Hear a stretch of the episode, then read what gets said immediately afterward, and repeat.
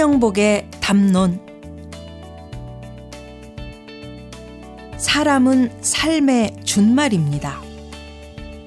사람의 분자와 분모를 약분하면 삶이 됩니다. 우리의 삶은 사람과의 관계로 이루어져 있습니다. 가장 아픈 상처도 사람이 남기고 가며 가장 큰 기쁨도 사람으로부터 옵니다.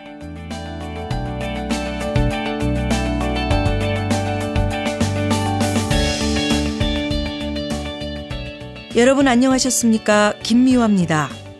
신영복 선생님의 글은 이처럼 언제나 사람이 결론입니다. 늘 사람을 생각하고 사람의 삶을 생각합니다. 그런데 지금 우리 사회는 어떤가요? 사람이 먼저일까요? 사람을 키우는 사회에 살고 있는 거 맞습니까? 저는 흔쾌히 그렇다! 이렇게 고개를 끄덕이지는 못하겠는데요.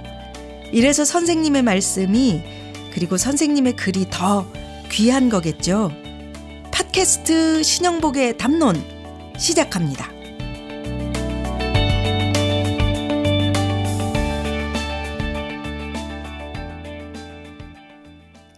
신영복의 담론 시작한 지 얼마 안 된 듯한데 벌써 마지막 시간입니다.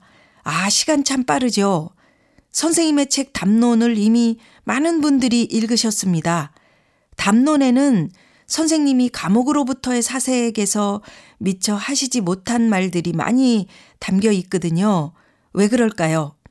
감옥에서는 모든 편지가 검열을 받아야 했기 때문에 무사 통과가 돼서 집으로 간 편지도 있지만 중간에 사라진 편지들도 많았다고 하네요. 그런데 선생님 편지를 보면 한마디도 감옥 생활이 힘들다, 괴롭다, 이런 말을 안 쓰셨습니다. 선생님이 계시던 감옥은 요즘처럼 TV도 없고요. 신문도 없고, 심지어 한겨울 추위에도 난방이 전혀 안 되는 그런 곳이었다는데도 한마디 힘들다, 이런 말을 적지 않으셨대는데 왜 그러셨을까요? 이렇게 하는 것이 선생님이 가족들에게 해줄 수 있는 유일한 일이었답니다. 또 무엇보다도 국가 권력 앞에서 나약한 모습을 보여주지 않겠다는 자존심이었다고 하시네요. 그래서 그런지 담론을 읽으면 선생님의 자서전을 읽는 것 같습니다. 당시 검열필 편지에 쓰지 못한 솔직한 선생님 생각이 많이 적혀 있어서 더 그런 느낌을 받습니다. 많은 감명을 주는 책이라서 아직 읽지 못한 분 계시다면 담론 이 책을 꼭 한번 읽어보시길 권합니다. 오늘 들려드릴 강의는 10강 사람의 얼굴 편입니다. 사람에 대한 이야기로 팟캐스트 신영복의 담론을 마무리합니다. 예전에 어, 신영복 선생님이 사시는 동네에 유명한 로펌 변호사가 살고 계셨다고 해요. 아침마다 고급 승용차가 모시러 오고 운전기사도 잘 생긴 그런 변호사였다고 합니다.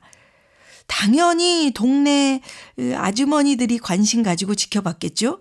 아무도 안 본다고 생각해도 다 지켜보는 그런 분들이 계시거든요. 선생님께서도 베란다 창으로 우연히 이렇게 에, 내다보신 모양입니다. 그런데 말입니다. 그 변호사의 부인이 좀 초라했다네요.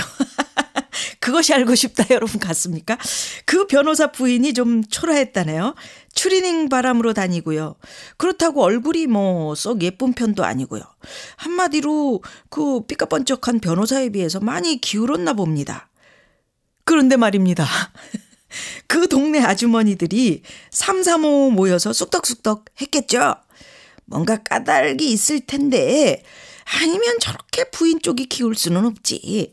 그러다가 이 아주머니들이 결론을 내렸답니다. 그 결론은 말입니다. 예, 이렇습니다. 저 여자 집이 아주 부자래.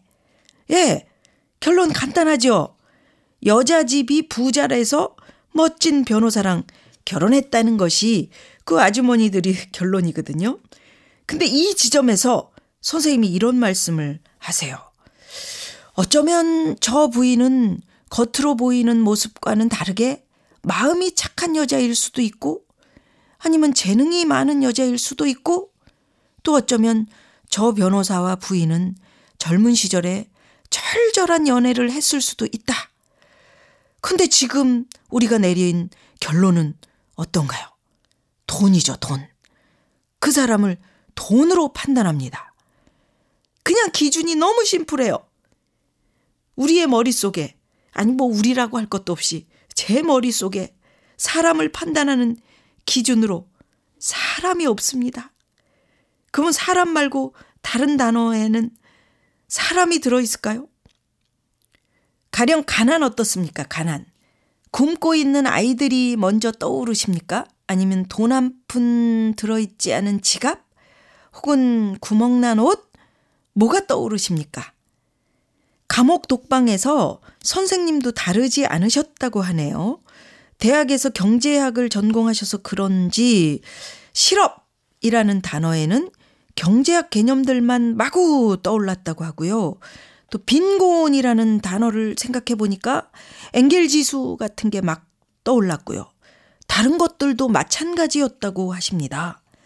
선생님은 연상 세계 속에 사람이 없다. 이 사실을 깨닫고 깜짝 놀라셨다고 합니다. 우리의 연상 세계도 크게 다르지 않죠. 선생님은 먼저 깨닫고 바꾸려고 노력하셨고요. 우리도 이제 선생님 따라 고쳐야겠다. 이런 생각이 예, 들도록 선생님 말씀 한번 잘 들어보자고요. 오늘도 뜨거운 공감 교실 신영복의 담론 시작해 봅니다.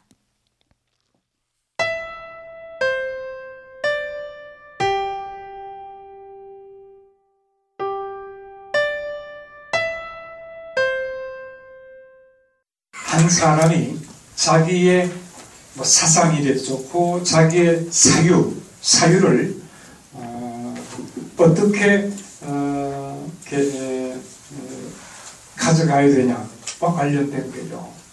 그 나는 어, 그 사람의 사상이란 것은 그 사람이 글로 쓰거나 그 사람이 어느 장소에서 그냥 온, 음, 온설로서 얘기하는 게 그 사람의 사상이라고 어, 단정하기는 어렵다는 거죠.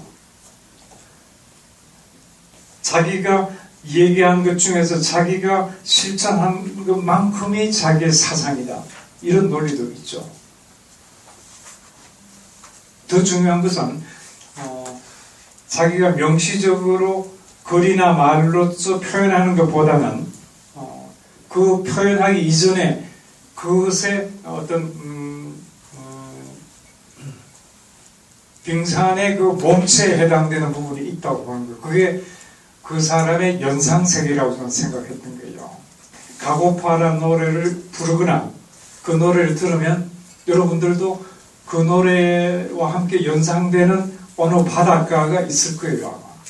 그게 이제 연상세계인데, 이 연상세계가 사유에 결정적인 영향을 미친다는 거죠. 프로이드가 얘기하는 잠재의식이 바로 그건데 잠재의식 잠재의식이 인간의 의식의 90% 차지한다는 거 아니에요. 그 자기는 의식하지 못하지만 그게 영향을 주고 있는 거거든요. 그래서 어, 우리가 온설과 동시에 어, 우리 머릿속에 떠오르는 영상 세계를 주목하자. 예, 실업이라는 단어를 볼 때 실업 이때 어, 이제 경제학 공부한 사람 뭐 실업의 여러 가지 유형에 대해서 멜스스 실업이라든가 케인즈적 실업이라든가 무슨 뭐 유휴 노동력이니 뭐 별 이제 개념들이 다 들어오는데 그런 드라이한 이론적인 그런 상념이 뒷받침되는 것은 어, 대단히 위험하다 그죠?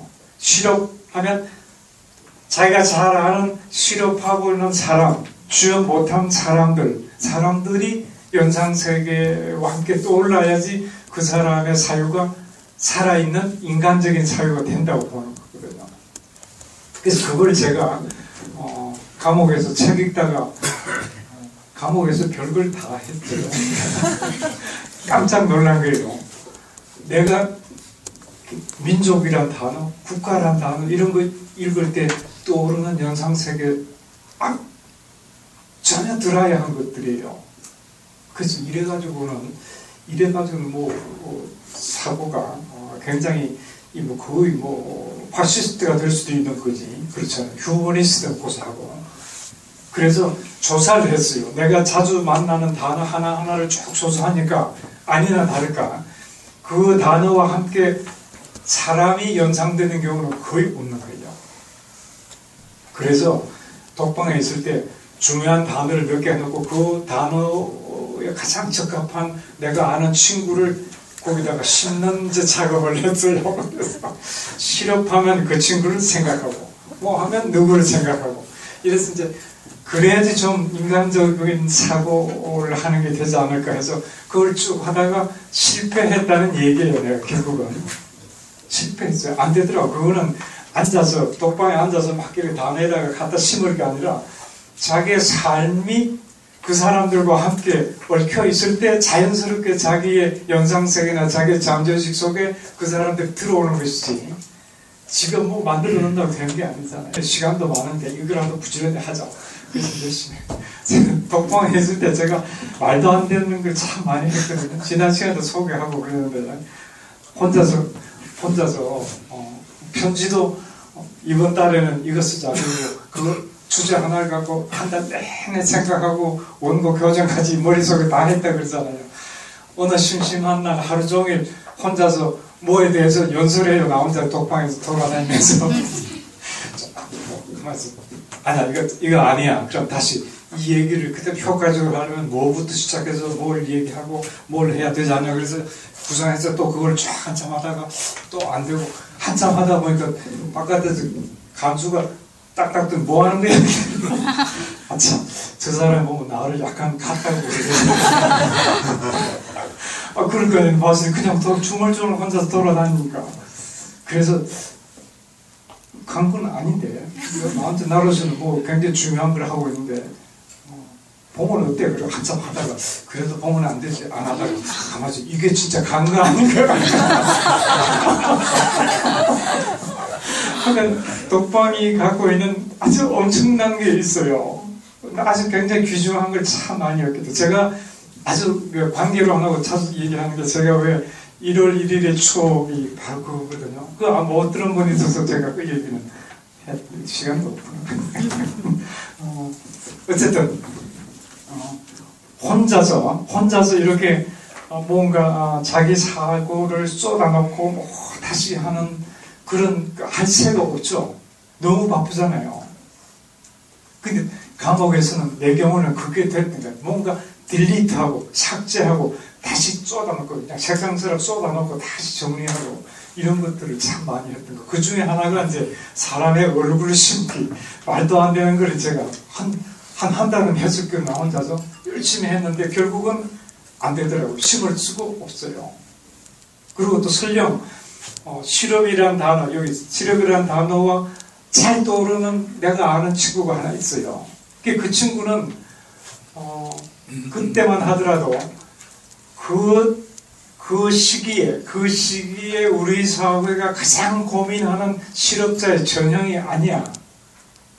그렇잖아요. 개인적인 친근감이 바로 사회적인 합리성으로 연결 안 되는 거예요.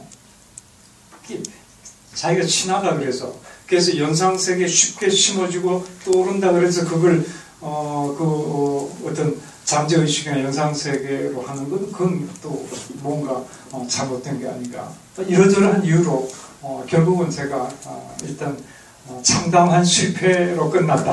어, 그러나 이제 자위하기를 그래도 나는 어, 우리 사회의 가장 근본적인 모순에 상처받은 사람은 아닐지라도 그 많은 사람들에 대한 기억과 애정은 나에게는 대단히 중요하다. 어차피 우리는 우리 사고는 자기하고 가까운 사람들에서부터 출발할 수밖에 없지 않는가 그런 얘기를 제가 이제 거기 있었어요.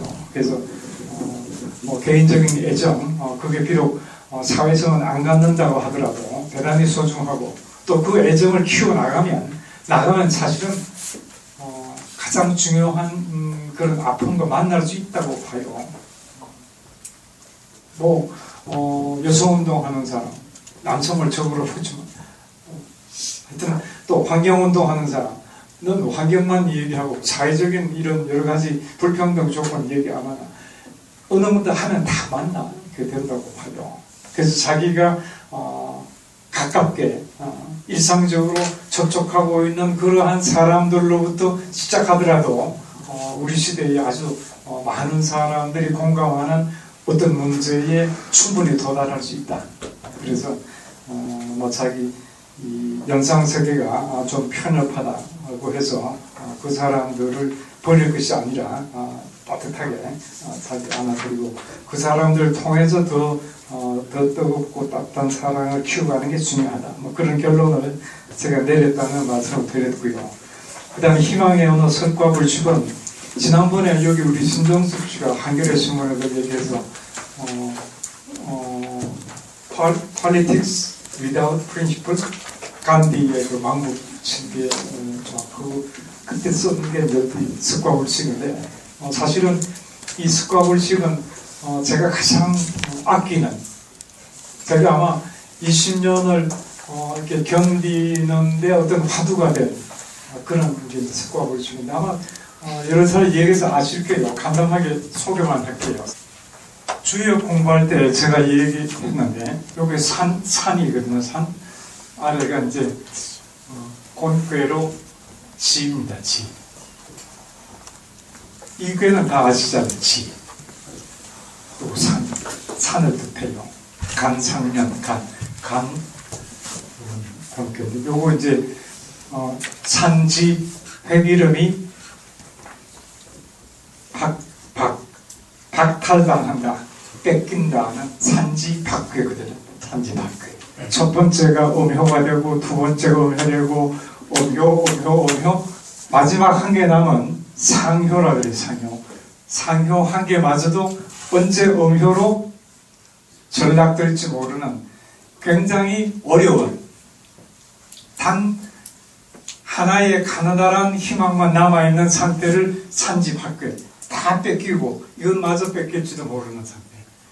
근데 여기 이제 이 상효, 상효의 효사, 효를 설명하는 설명하는 말 속에 석과불식이라는 말이 나옵니다. 석.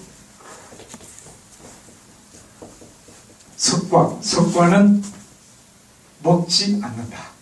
마지막 한 개 남아있는 과일, 이걸 시과일, 시습자, 시과일은 먹지 않는다. 이러한 상황, 어, 주역의 64개가 인간이 살아가면서 느끼는 수많은 상황들을 하나하나 이 담지하는 것으로 우리가 받아들이면 좋다 그랬죠. 세계 변화의 어떤 64개의 범주로서 이해하는 게 좋다. 이거는 굉장히 어려운, 어려운 상황, 절망적 상황입니다. 언제 저것도 그냥 살아갈지 모르는 절망적 상황을 견디는 방법. 그게 석과를 먹지 않는 거예요. 먹지 않고, 먹지 않고, 어, 키워내는 것. 그게 이제 바로 이 그림에서 우리가 석과불식의 교훈을 읽을 수 있습니다. 그거는 옛날 사람들이 오랜 그 경험, 반복적 경험을 통해서 자기들이 경험 과학적으로 터득한 진리예요. 첫 번째가 뭐 거기 나와 있습니다. 영락하라. 잎사귀를 잎사귀를 떨어뜨리자. 잎사귀. 잎사귀 없잖아요. 잎사귀를 떨어뜨리자. 되게 어려울 때는 어, 잎사귀란 건 제가 어, 뭐 간단하게 설명해서 어, 환상, 환상과 거품을 청산하자. 환상과 거품. 싹, 그 냉정하게, 쿨하게 자기가 갖고 있는 여러 가지 환상 되지도 않을 가능성 이런 걸 떨어내야 된다. 공자가 40불혹이라고 그랬잖아요. 40의 불혹. 해석을 하기를 나이 마흔이 되면 의혹이 없어진다. 아닙니다. 나이 마흔에 무슨 의혹이 다 없어져요. 쉰, 예순 때도 모르는 게 얼마나 많은데. 이때 이게 환상입니다. 미혹당하지 않는다. 불필요한 환상을 안 갖는 거예요. 환상을, 나이 들어서도 환상을 계속 갖고 있는 사람이 있어요. 그 마음도 못된 사람이 막. 그러니까 이 병락이라는 것은 그런 환상과 어, 부풀려진 거품을 청산하는 병락이에요. 그 다음 두 번째가 어, 체, 몸체자, 체, 노입니다. 체로. 몸이 노출된다. 잎사귀, 잎사귀에 가려져 있던 게입 떨어지고 나니까 이 몸체, 뼈대잖아요, 뼈대. 뼈대가 노출돼, 확 드러났습니다. 치장했던 거, 뭔가 자기가, 어, 뭐, 어, 뭐, 가능하다고 믿었던 여러 가지들을 싹 하고 나면 아주 냉정한 개인의 경우도 마찬가지고 개인의 경우도 마찬가지고 한 사회 경우도 그 사회 가장 근본적인 뼈대가 딱 드러나요. 그 뼈대를 저는 크게 세 가지로 이제 얘기를 합니다. 첫째가 정치적인 자주성이 있는지, 두 번째는 어, 경제적인 자립성이 담보되어 있는지, 세 번째는 문화적인 자부심이 있는지 이런 그 사회의 기본적인 뼈대를 직시해야 된다. 환상 청성하고 새로 그 사회 구조를 직시하고 마지막으로 분본해야 된다. 분. 분, 분이라는 게 이게 그런 분자죠. 쌀빛자하고 다를 입자니까 알이 달라진 게 분이잖아요. 분, 분, 본. 본, 뿌리를 그럼하는 것이다. 이렇게. 나무 잎사귀 전부 이제 영락한 나무 잎사귀로 뿌리를 뿌리를 따뜻하게 그럼하는 것. 그래서 이 본이 아까 물리적인 대응이 아니라 진리적인 대응에 의하면 사람이다. 사람을 키워내는 것. 그게 어, 그래서 옛날에도 어, 제일 중요한 게 사람이에요. 뭐 사람이 죽으면 안 돼요. 그 집안 뭐 누가 뭐 불이 났다 무슨 뭐, 뭐 장마에 뭐가 또 내려갔다 뭐 이래도 사람만 안 돼요. 사람. 공자도 마구간에 불탄 데 와서 사람이 안 봐. 상인호 사람이 다쳤나 물어보고 불문나 말하나 물어봤다. 당연한 것 같은데 그게 이제 논에 나오는 이유는 그 당시 사람 어, 사람 노비 세 사람이 말 한마디밖에 안 됐대요. 사람이 가장 중요하다. 이거는 어, 사람을 잘 키워서 뭘 만들기 위한 사람을 잘 키우면 그걸로 끝이에요. 그 자체가 진리. 그래서 석과불식의 교훈이라고 해서 바로 이런 어려운 상황을 절망적 상황을 뭔가 희망으로 만들기 만들어 가기 위해서는 석과불식 이, 이 괴를 설명한 이 효를 설명한 효사에 나오는 석과불식 이 말이 사실은 어, 별로 안 알려졌을 거야 우리 사회에. 제가 감옥에서 어, 그 빡빡한 주역 그 구석에 이런 게 64개고 64개 중에 이게 몇 개예요? 6개씩 있어요. 6개 하나마다 전부 설명되는데 그 속에서 이거 읽었잖아요. 그래서 내가 나와서 소개하니까 어, 뭐 조용헌이가 그러더라고. 조용헌이가 소설부에 그 칼럼 쓴 친구 있잖아요. 친구가 아, 신영복 선생 내공이 대단하다고 석화부시를 어떻게 다 아시지? 나는 지가 어떻게 아냐. 그래서 나한테 전화해서 집에 몇 번 전화 와서 안 하려고 그러다가 전화 받았더니 아, 신장이는 지금 학교에 그런 어, 고전 강의를 하시냐고. 나 안 한다고. 그럼 그런 거 하는 무슨 세미나 있냐고. 그것도 안 한다고. 그러면 한 번 선생님 뵐 수 없냐고. 서울 자기가 일주일에 한 2, 3일에 한 번씩 올라온, 일주일에 한 2, 3일은 올라온대요. 그래서 인사동에서 한번 봤어요. 봤더니 이제 그 얘기를 한참 하고 자기는 고전을 뭐 신정님 책 보고 잘못 읽었다고 반성을 한다고 젊더라고 나이 한 쉰 정도 된 것 같아요. 어, 그래서 어, 내가 밥 찾았어요. 어, 하여튼 이, 이 석과 불식이라는 말이 굉장히 구석에 있는 걸 제가 찾아낸 거는 이것을 통해서 내가 참 많은 개인적인 그런 여러 가지 이제 위로도 받고 어, 뭔가 우리 사회에 어, 필요한 그런 어떤 담론 하나의 그 아젠다가 된다는 생각을 해서 제가 어, 여러 때가 되면 가끔씩 소개하는 겁니다. 이 주역에서도 이게 산지 밖이잖아요. 이게 절망적인 건데 이 다음 괴가 지가 땅이 위에 있고 여기 땅이잖아요. 지 그렇죠? 여기 아래가 외입니다. 우레 우레거든요. 지레 이그 이름이 복괴입니다. 복. 전에 주역할 때 내가 소개한 것 같은데 복괴. 그러니까 이게 여기 있는 석과 불식의 가능성이 가능성이 여기 온 거예요. 여기 어디예요? 땅, 땅 밑에, 땅 밑에 하나의 잠재적인 가능성으로 묻히는 거예요.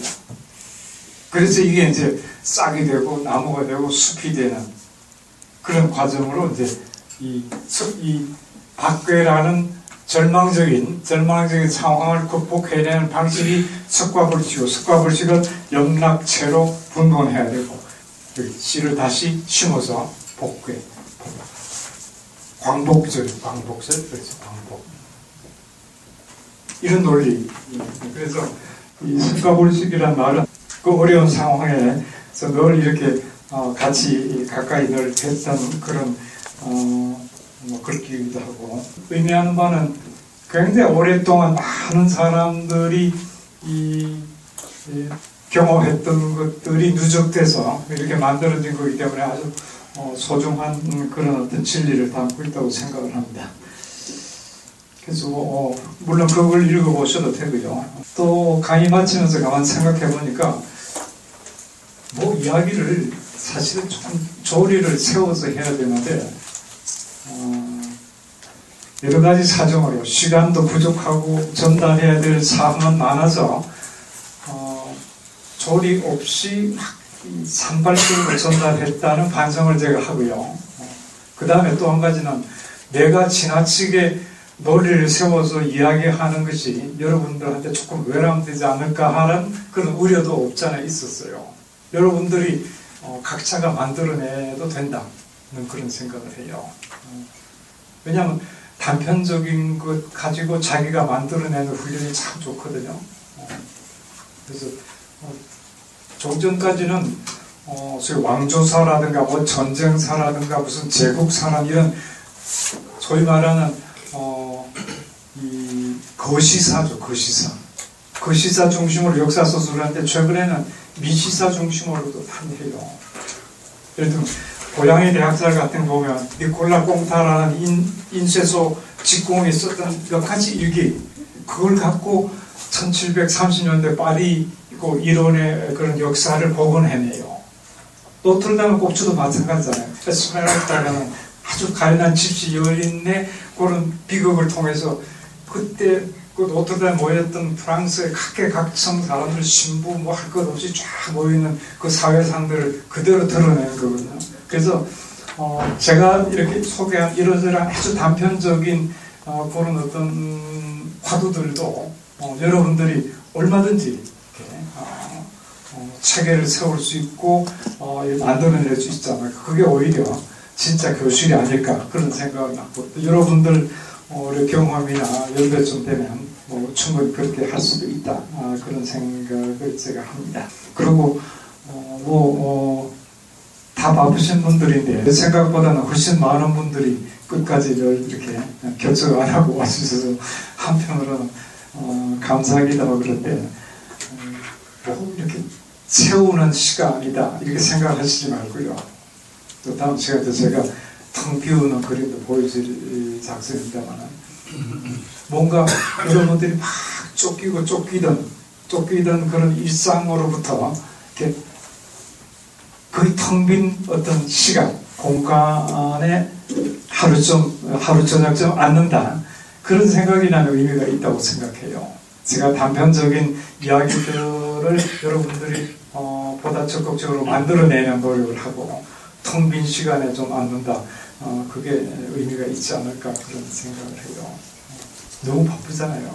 물어왔다 그러니까 왜 그렇게 막 자동차를 타고 바쁘게 다니냐 그러니까 자동차 만드느라고 그렇게 아, 왜 그렇게 아프냐고 널 그러니까 약 만드느라고 그러니까 뭐 그런 농담이 있을 정도로 어, 우리가 텅빈 공간을 한번 좀 생각해 있지 않을까.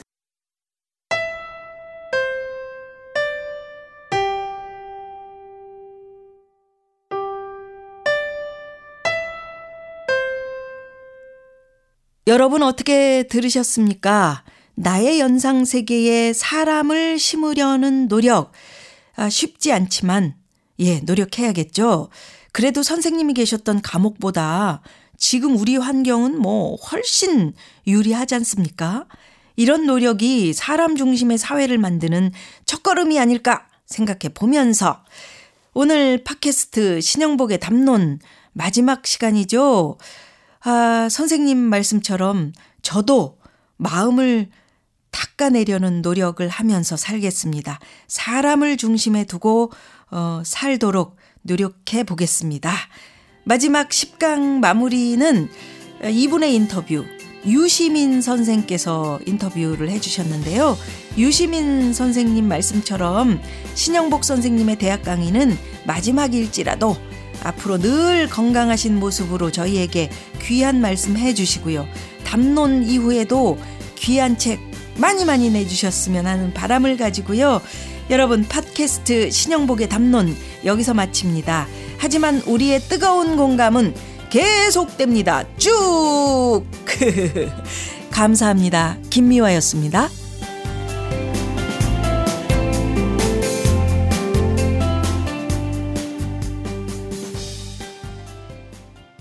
글 쓰는 사람 유시민입니다.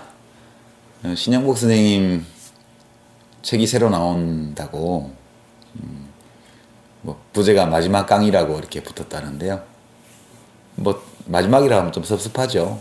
그 신영복 선생님은 음, 저희 세대한테는 한 세대 앞에뿐은 아니지만 음, 그래도 정신적인 지적인 음, 어떤 정서적인 면에서 되게 선생님 같은 느낌으로 다가오던 분이세요. 좀 음, 우리 젊은 독자들도 음, 느낄 수 있는 게 많을 거예요. 우리 신영복 선생님 그런 몇십 년 전에 쓰신 것도 지금 읽어봐도 여전히 느낌이 굉장히 현재적인 그런 글들이에요. 고전 강의도 또 그렇고요. 그래서 우리 신영복 선생님께서 어, 평생 동안 읽어오신 책, 또 생각하신 것, 또 느끼신 바 이런 것들을 다 이렇게 아마 어, 종합해 놓은 그런 강의가 아닐까 그런 짐작을 해봅니다. 아직 내용은 못 봤는데요. 얼른 뭐 서점에 나와서 손에 잡을 수 있었으면 좋겠습니다. 신영모 선생님 글씨도 그렇고 글도 그렇고 모두가 다 사람과 사람의 관계에 초점을 두고 있죠. 나를 알고 싶을 때는 다른 사람한테 비춰보고요. 혼자 있는 나를 생각하지 말고 어, 다른 사람과 관계를 맺고 있는 나를 생각해 봐야 되고 그래서 관계를 생각해 보면 우리가 현실에서 보는 많은 것들을 다르게 해석할 수 있다. 이런 것들을 가르쳐 주신 분이세요.